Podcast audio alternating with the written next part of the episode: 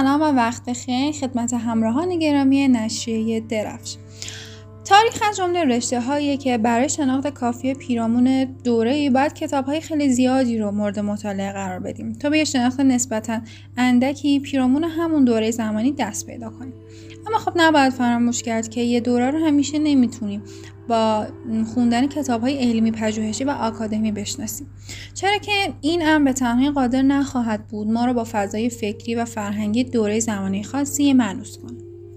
از طرفی مطالعه این کتاب ها یه خستگی خاصی بر آدمی ایجاد می‌کنه. ولی اینکه شما علاقه خیلی زیادی به اون دوره کتاب و تحقیق داشته باشید. توی همین مطالعات از کتاب هایی در قالب رمان و داستانی میشه بهره برداری های خیلی زیادی کرد و نقش زیادی رو ایفا می‌کنن. چرا که این کتاب ها تصویر کاملا دوستانه و شفاف از دوره زمانی که ما میخواییم اون رو بشناسیم به ما میدن. شیوه تفکر افراد، هدف مردم جامعه، حتی نوع لباس پوشیدن، شیوه حرف زدن، اوضاع سیاسی اجتماعی و غیره. تنها یک بخش کوچیکی از نکاتی هستند که میشه از دل رمان ها بیرون کشید. به خصوص رمان ها و داستان هایی که توی همون دوره زمانی به نگارش در نقش ادبیات در بررسی تاریخی همیشه پررنگ بوده و به راحتی میشه با فقط بخش کوچیکی از تحلیل شعرها و نوشته ها به شناخت حداکثری از تاریخ دست پیدا کنیم از این رو نشر درفش تلاش داره تا در مسیر رسالت تاریخی خودش از ادبیات نهایت بهره را ببره. در طی این فعالیت به معرفی کتاب ها و رمان های تاریخی می‌پردازه و دست ادبیات را به دنیای تاریخ باز می‌کنه. من بهار بهرامی هستم و در این قسمت اول قرار معرفی کتاب زمزمه های چرنوبیل اثر خانم سویتلانا الکسیویچ رو با همدیگه بشنویم. Расцветали яблони и груши, поплыли туманы над рекой. Выходила на берег Катюша, на высокий берег, на крутой.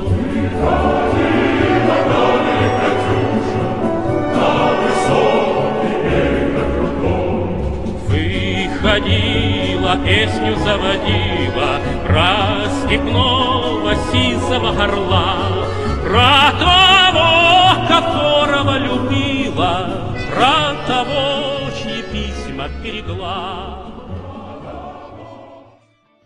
همطور که کتاب از اسمش پیداست حول محور فاجعه و حادثه چرنوبیل میگذره.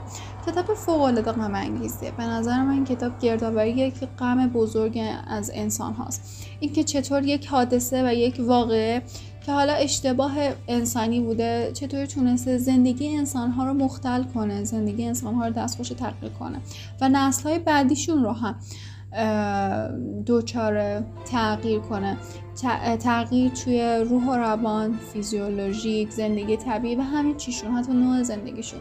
و اینکه زندگی عادی و روتین برای مردم مثل قبل از این فاجعه و حادثه به یک رویا تبدیل بشه.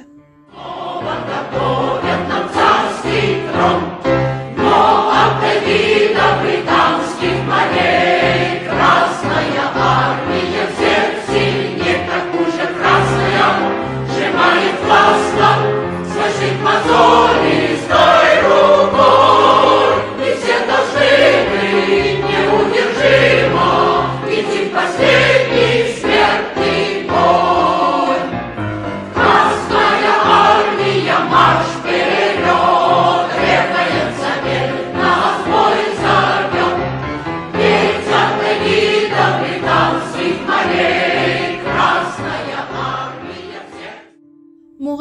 این کتاب یه جمله خیلی نظر من رو به خودش جلب کرد. این تاریخ است تاریخ یک جنایت است. وقتی این سطر رو خوندم ساعتها فکر می‌کردم که واقعا توی کدوم برهه تاریخی انسان شاد و بدون غم زندگی کرده؟ توی کدام دولت و کشور سیاست ها روی مردم عادی تاثیر نذاشته؟ اگر از منی که در طول چهار سال دوره کارشناسی تاریخم. تاریخ ایران، اروپا، آسیا شرقی، قفقاز و آسیای میانه رو زیر و رو کردم. بپرسید میگم هیچ دوره انسان بدون غم و شاد بدون تاثیرگذاری سیاست های دولت روی مردم عادی به راحتی زندگی نکرده. تاریخ توی دوره های متناوب تکرار میشه اما نه اینن بلکه با تفاوت های زیادی توی رخداد ماجرا. این تفاوت ها صورت می‌گیره. آوریل سال 1986 در سر انفجار نیروگاه اتمی چرنوبیل و پخش بخش عظیم رادیواکتیو توی هوا که توسط انسان قابل مشاهده نبودن ساکنین بل اجبار تخلیه شدن و خونه های خودشون رو رها کردن. اولش همه چیز خیلی برای مردم عادی بود و کسی چیزی باور نمی‌کرد. اما با گذشت مدت ها رخود بر جامعه حاکم شد. سال 2020 به علت ویروس کرونا که توی هوا پخش شده بود و با چشم دیده نمی‌شد مردم جهان توی خونه های خودشون حبس شدن. در ابتدا مردم خیلی امید داشتن که زود به شرایط قبل و روند قبل برمیگردن. همه چیز اول عادی بود اما بعد از مدتی سستی بر جهان حاکم شد. این دقیقا همون دوره متناوب تاریخه که تکرار میشه اما تو صورتهای متفاوت. و این به نظرم شگفتی تاریخه.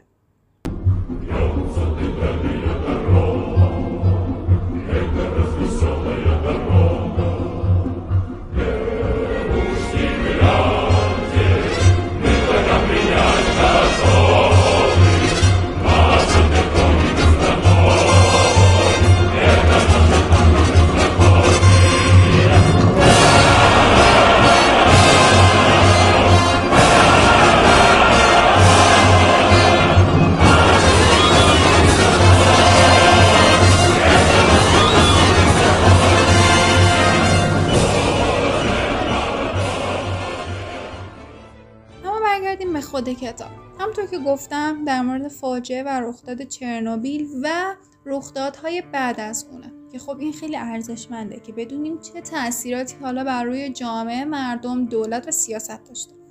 نویسنده به که خودش داستانهایی رو روایت کنه و داستان سرایی کنه به مصاحبه با کسایی رفته که به نوعی حالا با این رخداد به صورت مستقیم و غیر مستقیم در ارتباط هستن.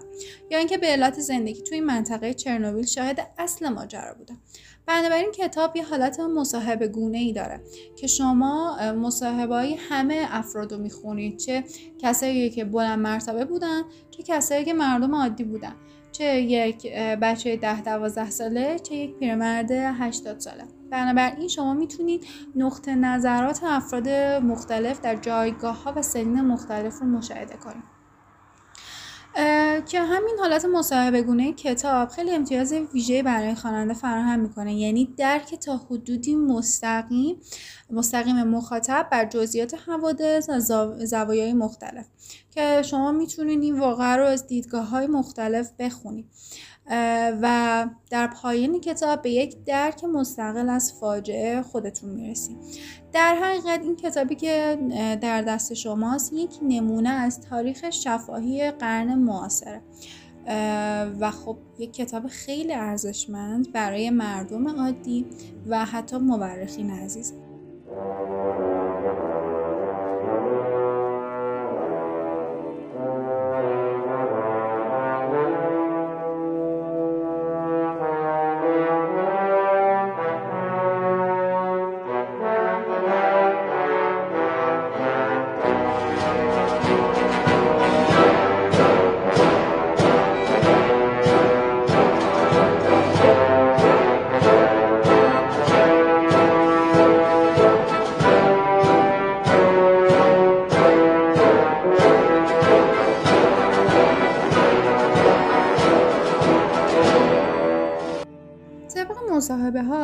ابتدا دولت شوروی سابق برای بهره برداری از مردم از افشای حقیقت امتحان می‌کرد و با این کار عملا جان میلیون ها انسان را به خطر مینداخت اخبار حوادث توی روزنامه ها چاپ نمی‌شد. اصلا انگار آب از آب تکون نخورده بود.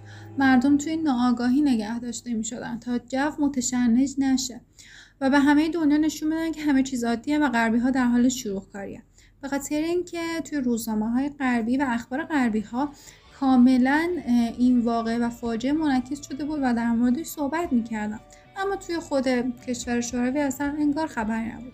چون نمی‌خواستن قدرت سیاسی و اتمی کشورشون زیر سوال بره و دوست داشتن همچنان قدرت بلا منازعه اتمی جهان باقی بمونه.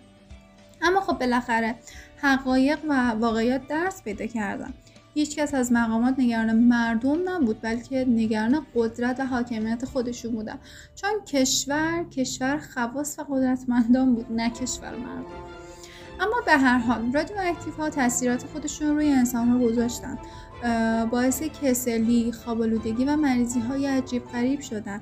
کودکانی به شکلهای عجیب غریب به دنیا می اومدن بیماری های نادر توی این منطقه و حتی توی بخش همسایه این شهر و منطقه بروز پیدا کرده بود. واقعا دیگه هیچ چیزی برای پنهانکاری و افشا نبود. بعدها مشخص شد که دولت هیچ عملی برای نجات مردم انجام نداده. بلکه همون افراد محلی و آتش های ساکن چرنوبیل. سبب شدن که یک انفجار دوم صورت نگیره و از انفجار بزرگتری جلوگیری کنه.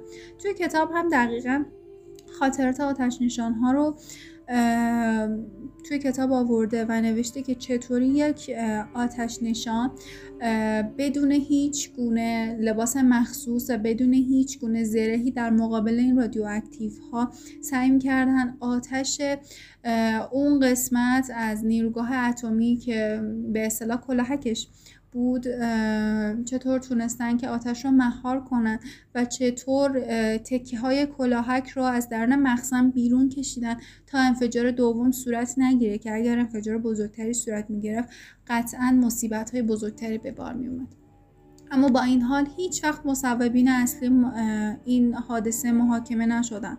توی کتاب هم آورده که با صحنه سازی افراد دیگر رو محاکمه کردن و کسایی که مقصران اصلی بودن به راحتی از زیر کار قصر در رفتن.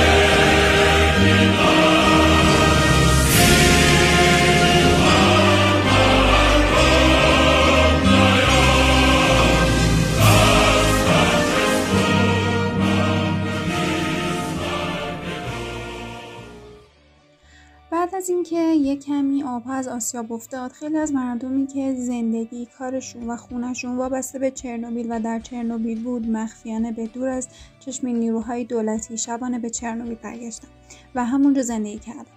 اما هیچ یک از مواد خوراکی که توی منطقه چرنوبیل بود قابل خوردن نبود. با این حال وقتی مردم اون منطقه به رادیواکتیو آلوده شده بودن دیگه چیزی براشون مهم نبود و تمام مواد خوراکی که توی اون منطقه بود صرف نظر از آلودگیشون استفاده می‌کرد چرنوبیل در حقیقت به شهر ارواح تبدیل شده بود. افراد خیلی کمی اجازه داشتن اونجا زندگی کنن. افرادی که دیگه آلوده بودن و امیدی به پاک بودنشون نبود. گربه ها، سگ ها و دام های این افراد که در شهر بودن در نبود انسان خیلی اذیت شدن. چون در زمان تخلیه چرنوبیل اجازه نداشتن این حیوانات رو با خودشون ببرن. افرادی که به صورت خیلی مستقیم رابطه نزدیکی با واقعیت چرنوبیل داشتن و چرنوبیل باعث مرگشان شده بود در های همون شهر به خاک سپرده شدن و دیده شده که در شبها قبر این افراد نورانیه و این نورانی بودن به خاطر مواد رادیواکتیو زیادی بوده که در بدنشون جذب شده و حالا این مواد از بدنشون ساطع میشه. اگرچه این مردگان رو توی های آهنی و در عمق خیلی زیادی از سطح زمین دفن می‌کردن اما باز هم رادیواکتیو ساطع شده بر روی سطح زمین باقی میموند. چرنوبیل باعث شد که مردم و منطقه آرزوی ساده ترین چیزهای زندگی مثل خونه، خانواده، سلامتی و عشق رو با خودشون به گور ببرن و باعث شد افرادی که دوباره به همون منطقه برگشتن زندگی فوقالعاده غمانگیز و افسردگی رو طی کنن حتی افرادی که به منطقه برنگشتن و به مناطق دیگه مهاجرت کردن نمی‌تونستن زندگی آرومی رو تجربه کنن. به خاطر اینکه افراد مناطق دیگر از این افراد چرنوبیل دوری می‌کردن و لقب های چرنوبیلی به آنها می‌دادن. با زنهایی که از منطقه چرنوبیل اومده بودن ازدواج نمی‌کردن. چون اعتقاد داشتن این زنها فرزندان عقب مانده به دنیا میارن و با مردهای چرنوبیلی هم هیچ گونه مراوده ای نداشتن چون میترسیدن که مریض بشن یا بلای سرشون بیاد. کتاب زمزمه های چرنوبیل با اسامی و ترجمه های مختلفی در نشر های گوناگون مثل نشر چشمه، کوله پشتی، ققنوس و نیستان به چاپ رسیده. که من با تطبیق دادن این ترجمه ها در کنار هم متوجه شدم که ترجمه آقای دکتر شهرام همتزاده که از متن اصلی روسی کتاب ترجمه شده خیلی دقیق تر، روانتر و خاناتر. این ترجمه توسط نشر نیستان به چاپ رسیده که در قیمت های نجومی کتاب ها قیمت مناسب تری نسبت به همکاران ناشر خودش داره. در این کتاب اصطلاحات روسی که خواننده ایرانی بر آن مسلط نیست در پاورقی آورده شده و حتی گاهی وقایع تاریخی پشت اون اصطلاح هم برای درک بهتر داستان توضیح دادم. مترجم انگامی که تصمیم به ترجمه این کتاب می‌گیره خودش برای اولین بار در حال خوندن کتاب بوده و به گفته خودشون انقدر تحت تاثیر این کتاب قرار گرفته بودن که گاهی کتاب رو کنار میذاشتن و گریه می‌کردن. و همین امر موجب شده که ایشون تصمیم بگیرن تا کتاب رو ترجمه کنن. این ترجمه نسبت به ترجمه های نشای دیگه خیلی کمی دیرتر به بازار. عرضه شده. اما مترجم از قصد این کار انجام داده و می‌خواستن که یک ترجمه خیلی دقیق و بدون اشکال در اختیار خواننده ایرانی بذارن. خیلی ممنونم که به این کتاب و روایتش از زبون من گوش کردید. امیدوارم که این کتاب رو بخونید و دوست داشته باشید و لذت ببرید.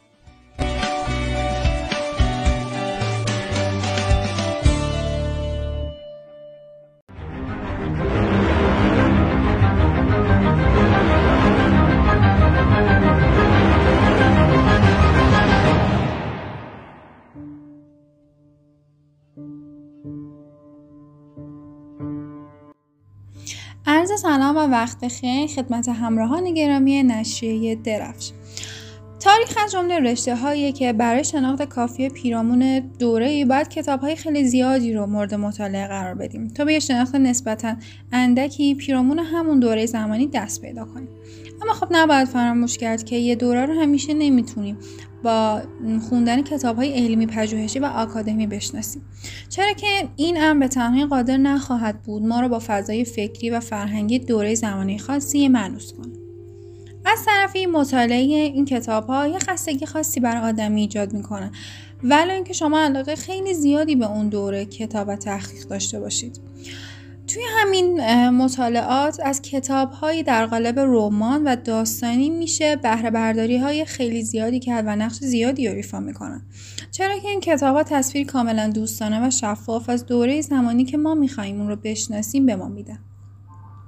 شیوه تفکر افراد، هدف مردم جامعه، حتی نوع لباس پوشیدن، شیوه حرف زدن اوضاع سیاسی اجتماعی و غیره. تنها یک بخش کوچیکی از نکاتی هستند که میشه از دل رمان ها بیرون کشید. به خصوص رمان ها و داستان هایی که توی همون دوره زمانی به نگارش در نقش ادبیات در بررسی تاریخی همیشه پررنگ بوده و به راحتی میشه با فقط بخش کوچیکی از تحلیل شعرها و نوشته ها به شناخت حداکثری از تاریخ دست پیدا کنیم از این رو نشر درفش تلاش داره تا در مسیر رسالت تاریخی خودش از ادبیات نهایت بهره را ببره. در طی این فعالیت به معرفی کتاب ها و رمان های تاریخی می‌پردازه و دست ادبیات را به دنیای تاریخ باز می‌کنه.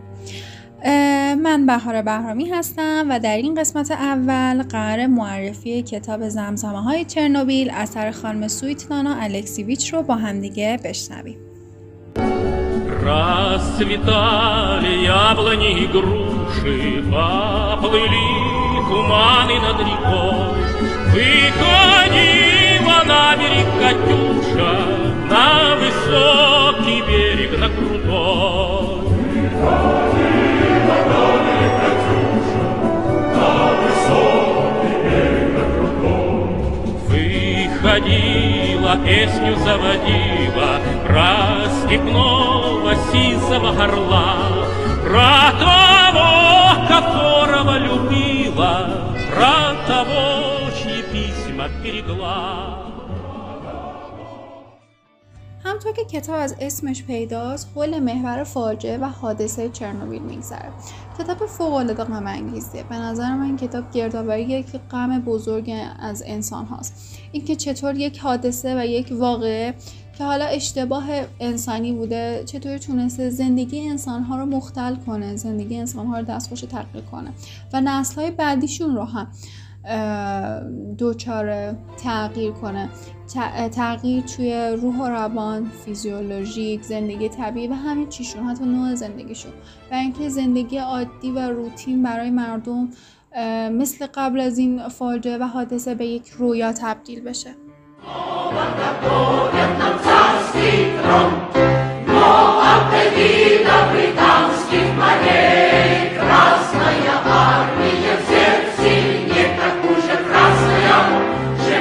موقع خوندن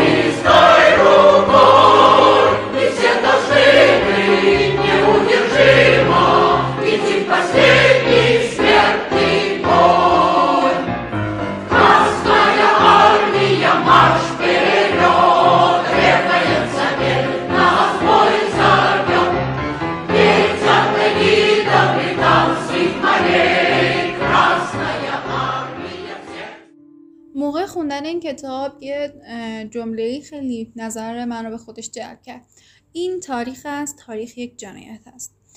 وقتی این سطر رو خوندم ساعتها فکر می‌کردم که واقعا توی کدوم برهه تاریخی انسان شاد و بدون غم زندگی کرده؟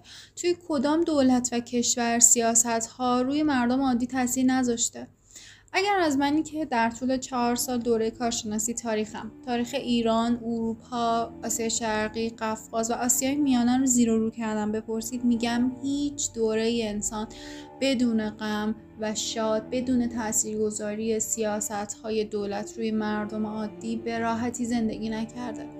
تاریخ توی دوره های متناوب تکرار میشه اما نه اینن بلکه با تفاوت های زیادی توی رخداد ماجرا. این تفاوت صورت می‌گیره. آوریل سال 1986 در سر انفجار نیروگاه اتمی چرنوبیل و پخش بخش عظیم رادیواکتیو توی هوا که توسط انسان قابل مشاهده نبودن ساکنین بل اجبار تخلیه شدن و خونه های خودشون رو رها کردن. اولش همه چیز خیلی برای مردم عادی بود و کسی چیزی باور نمی‌کرد. اما با گذشت مدت ها رخود بر جامعه حاکم شد. سال 2020 به علت ویروس کرونا که توی هوا پخش شده بود و با چشم دیده نمی‌شد مردم جهان توی خونه های خودشون حبس شدن. در ابتدا مردم خیلی امید داشتن که زود به شرایط قبل و روند قبل برمیگردن. همه چیز اول عادی بود اما بعد از مدتی سستی بر جهان حاکم شد. این دقیقا همون دوره متناوب تاریخه که تکرار میشه اما تو صورتهای متفاوت. و این به نظرم شگفتی تاریخه.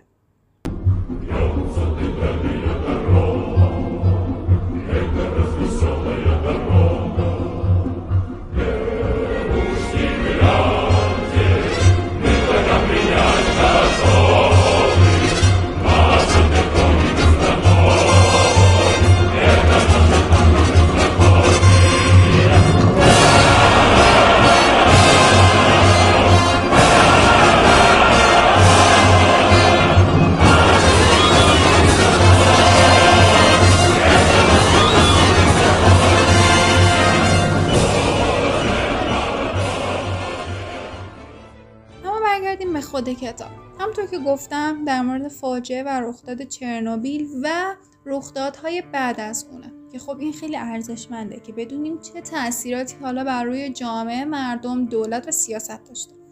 نویسنده به که خودش داستانهایی رو روایت کنه و داستان سرایی کنه به مصاحبه با کسایی رفته که به نوعی حالا با این رخداد به صورت مستقیم و غیر مستقیم در ارتباط هستن. یا اینکه به علت زندگی توی منطقه چرنوبیل شاهد اصل ماجرا بودن بنابراین کتاب یه حالت مصاحبه گونه ای داره که شما مصاحبه همه افراد رو می‌خونید. چه کسایی که بلند مرتبه بودن چه کسایی که مردم عادی بودن. چه یک بچه ده دوازده ساله چه یک پیرمرد هشتاد ساله. بنابراین شما می‌تونید نقطه نظرات افراد مختلف در جایگاه ها و سنین مختلف رو مشاهده کنید. که همین حالت مصاحبه گونه کتاب خیلی امتیاز ویژه برای خواننده فراهم می‌کنه. یعنی درک تا حدودی مستقیم مستقیم مخاطب بر جزئیات حوادث و زوایای مختلف. که شما می‌تونید این واقعه رو از دیدگاه های مختلف بخونید. و در پایین کتاب به یک درک مستقل از فاجعه خودتون می‌رسید در حقیقت این کتابی که در دست شماست یک نمونه از تاریخ شفاهی قرن معاصره. و خب یک کتاب خیلی ارزشمند برای مردم عادی و حتی مورخین عزیز.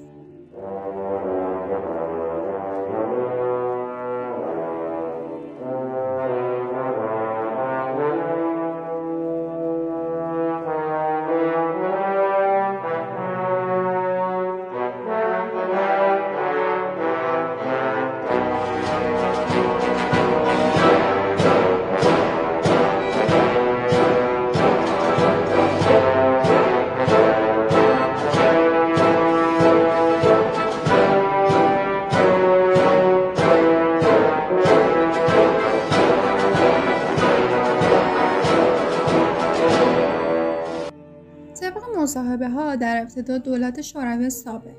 برای بهره برداری از مردم از افشای حقیقت امتحان می‌کرد. و با این کار عملا جان میلیون ها انسان را به خطر مینداخت اخبار و حوادث توی روزنامه ها چاپ نمی‌شد. اصلا انگار آب از آب تکون نخورده بود. مردم توی ناآگاهی نگه داشته می‌شدن تا جو متشنج نشه. و به همه دنیا نشون بدن که همه چیز عادیه و غربی ها در حال شروع کاریه به خاطر اینکه توی روزنامه های غربی و اخبار غربی ها کاملا این واقعه و فاجعه منعکس شده بود و در موردش صحبت می‌کردم. اما توی خود کشور شوروی اصلا انگار خبری نبود. چون نمی‌خواستن قدرت سیاسی و اتمی کشورشون زیر سوال بره و دوست داشتن همچنان قدرت بلا منازعه اتمی جهان باقی بمونه. اما خب بالاخره حقایق و واقعیات درس پیدا کردن. هیچکس از مقامات نگران مردم نبود بلکه نگران قدرت و حاکمیت خودشون بودن. چون کشور کشور خواص و قدرتمندان بود نه کشور مردم. اما به هر حال رادیو اکتیف ها تاثیرات خودشون روی انسان ها گذاشتن. باعث کسلی خوابالودگی و مریضی های عجیب غریب شدن. کودکانی به شکلهای عجیب غریب به دنیا می اومدن بیماری های نادر توی این منطقه و حتی توی بخش همسایه این شهر و منطقه بروز پیدا کرده بود. واقعا دیگه هیچ چیزی برای پنهانکاری و افشا نبود. بعدها مشخص شد که دولت هیچ عملی برای نجات مردم انجام نداده. بلکه همون افراد محلی و آتش های ساکن چرنوبیل سبب شدن که یک انفجار دوم صورت نگیره و از انفجار بزرگتری جلوگیری کنن توی کتاب هم دقیقا خاطرات آتش ها رو توی کتاب آورده و نوشته که چطوری یک آتش نشان بدون هیچ گونه لباس مخصوص و بدون هیچ گونه زرهی در مقابل این رادیواکتیو ها سعی کردن آتش اون قسمت از نیروگاه اتمی که به اصطلاح کلاهکش بود چطور تونستن که آتش رو مهار کنن و چطور تکه های کلاهک رو از درون مخزن بیرون کشیدن تا انفجار دوم صورت نگیره که اگر انفجار بزرگتری صورت می‌گرفت قطعا مصیبت های بزرگتری به بار می اومد. اما با این حال هیچ وقت مصوبین اصلی این حادثه محاکمه نشدن. توی کتاب هم آورده که با صحنه سازی افراد دیگر رو محاکمه کردن و کسایی که مقصران اصلی بودن به راحتی از زیر کار پسر در رفتن.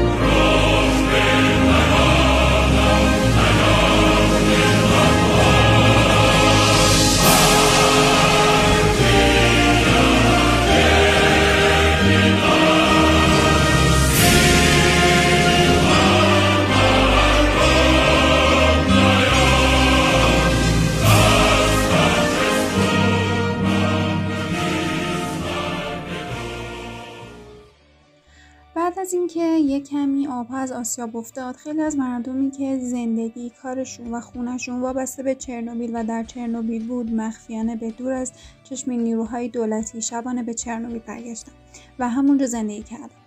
اما هیچ یک از مواد خوراکی که توی منطقه چرنوبیل بود قابل خوردن نبود. با این حال وقتی مردم اون منطقه به رادیو اکتیو آلوده شده بودند دیگه چیزی براشون مهم نبود و تمام مواد خوراکی که توی اون منطقه بود صرف نظر از آلودگیشون استفاده می‌کرد. چرنوبیل در حقیقت به شهر ارواح تبدیل شده بود. افراد خیلی کمی اجازه داشتن اونجا زندگی کنن. افرادی که دیگه آلوده بودن و امیدی به پاک بودنشون نبود. گربه ها، سگ ها و دام های این افراد که در شهر بودن در نبود انسان خیلی اذیت شدن. چون در زمان تخلیه چرنوبیل اجازه نداشتن این حیوانات رو با خودشون ببرن. افرادی که به صورت خیلی مستقیم رابطه نزدیکی با واقعیت چرنوبیل داشتن و چرنوبیل باعث مرگشان شده بود در گورستانهای همون شهر به خاک سپرده شدن و دیده شده که در شبها قبر این افراد نورانیه و این نورانی بودن به خاطر مواد رادیواکتیو زیادی بوده که در بدنشون جذب شده و حالا این مواد از بدنشون ساطع میشه.